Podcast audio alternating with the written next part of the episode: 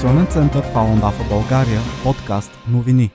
Здравейте, аз съм Ивайло Ангелов. Вие слушате подкаст на информационен център Фалон Дафа България от 8 март 2018 година. За тези и още новини посетете нашата страница в интернет www.falon-bg.info В емисията ще чуете Защо произведено в Китай е вредно за вас?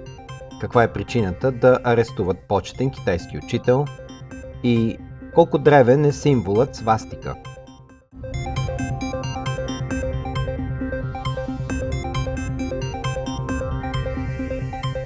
Когато купуваме изкуствено ефтини вносни стоки от Китай, ние причиняваме затваряне на фабрики, увеличаване на безработицата и задлъжняване към диктаторския китайски комунистически режим в трилиони левове. Наистина е трудно да не купуваме произведено в Китай, а и етикетите на много стоки не посочват къде са произведени. Но сме сигурни, че след като прочетете това, ще си зададете някои въпроси и ще направите избор как да харчите парите си. Първо, имитации на световни марки. Китайският режим наема киберхакери, които крадат интелектуална собственост от големи световни марки. С тази информация режимът създава нискокачествени имитации. Той също предлага незаконни износни субсидии на чуждестранни компании, примамвайки ги да започнат производство в Китай. Всичко това е лошо за вас, защото убива местната економика и отнема работни места на вас, ваши приятели и семейство. Второ, скандали с храни. Китайският режим изглежда отдава малко внимание на здравето и сигурността.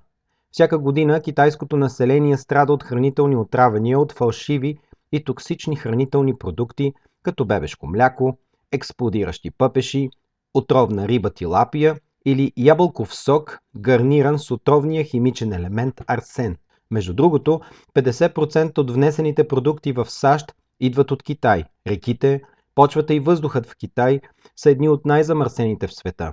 Бихте ли рискували здравето си с пиене на ябълков сок, произведен в Китай? Четете етикетите и по-добре купувайте местна продукция без генно модифицирани съставки или ГМО. Трето. Робски труд. Замисляли ли сте се защо стоките с етикет произведено в Китай са толкова ефтини? Както всички знаем, голяма част от китайското население работи дълги часове, често 7 дни в седмицата и с ниско заплащане. Но може би не знаете, че робският труд е голям бизнес в Китай. Милиони затворници са принуждавани да работят без заплащане, при унижаващи условия на труд и често по 20 часа на ден. Бихте ли могли да спите спокойно, след като знаете, че закупените от вас стоки костват страданието на някого други го? Четвърто. Пропаганда. Парите натрупани от робски труд и държавни фабрики подпомагат пропагандната машина на китайския режим. В Китай няма независими медии и свобода на изразяването. Когато дойдат в Китай, туристи откриват не само Великата китайска стена, но и най-голямата интернет защитна стена в света. В общи линии това означава, че китайският режим решава кои интернет страници са разрешени за виждане от Китай и всички ваши действия в интернет и в социалните мрежи са наблюдавани от кибершпиони. Пето. Насилствено отнемане на човешки органи. Точно сега в Китай се провежда скрит геноцид. Според разследващи доклади, хиляди затворници на съвестта, особено последователи на медитативния метод Фалун Гонг, биват убивани за техните органи. Звучи като филм на ужасите, но се случва в момента в стотици държавни болници в Китай. Когато органите на затворник се окажат съвместими с тези на пациент, нуждаещ се от трансплантация, затворникът е отвеждан в болница и органите му са изземвани, докато е още жив. Китайските лекари го правят по този начин, тъй като вярват, че шансът трансплантацията да е успешна е по-висок. Така затворникът, който става насилствен донор, бива убит, а органите му спомага за натрупване на огромни парични средства в държавната болнична система на Китай. Това от своя страна води до засилване на този вид нов геноцид срещу милиони китайски граждани, смятани за неудобни за режима. В заключение, когато купувате стоки, произведено в Китай, вие подкрепяте диктатура, която убива собствения си народ. Наистина ли си струва левовете, които спестявате? За мнение и коментари пишете ни на електронна поща info at falun-bg.info или коментирайте в страниците ни в Twitter и Facebook. Връзка към тях ще откриете на нашия вебсайт www.faun-bg.info.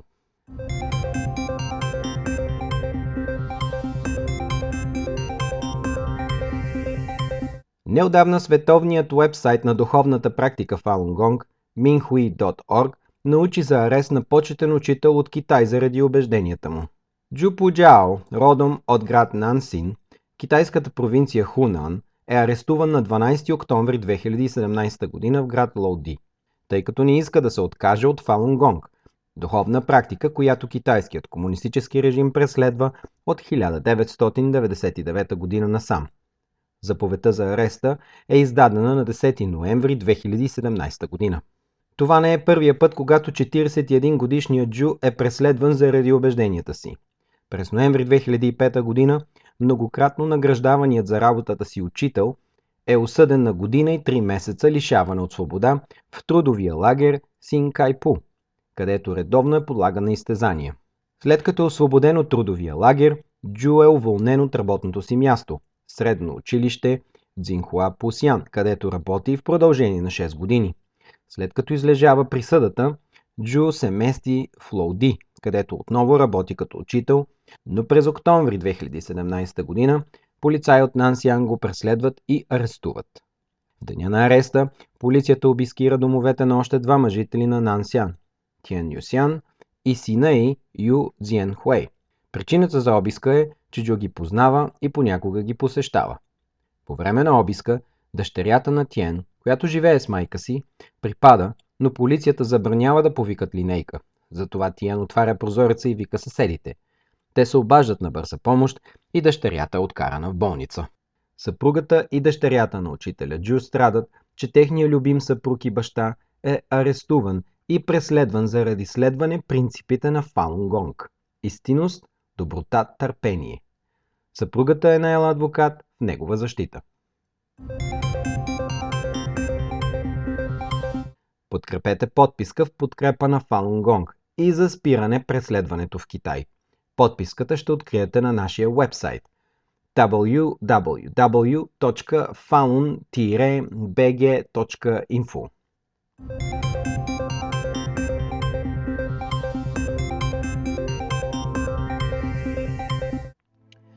Свастиката е символ, използван от един от най-мразените хора на Земята, свързан с погубването на милиони човешки животи в една от най-разрушителните войни в историята. Но Адолф Хитлер не е измислил свастиката. Тя е древен и могъщ символ, използван хилядолетия преди Хитлер от много култури на различни континенти. Най-ранната свастика е открита в Мезин, Украина, гравирана е върху фигурка от слонова кост – датирана от преди 12 000 години. Една от най-ранните култури, за които се знае, че са употребявали свастиката, е неолитовата култура в Южна Европа, на територията на днешна Сърбия, Харватия, Босна и Херцеговина, известна като винчанска култура, която е над 8000 години. Свастиката е била използвана и в Древна Гърция.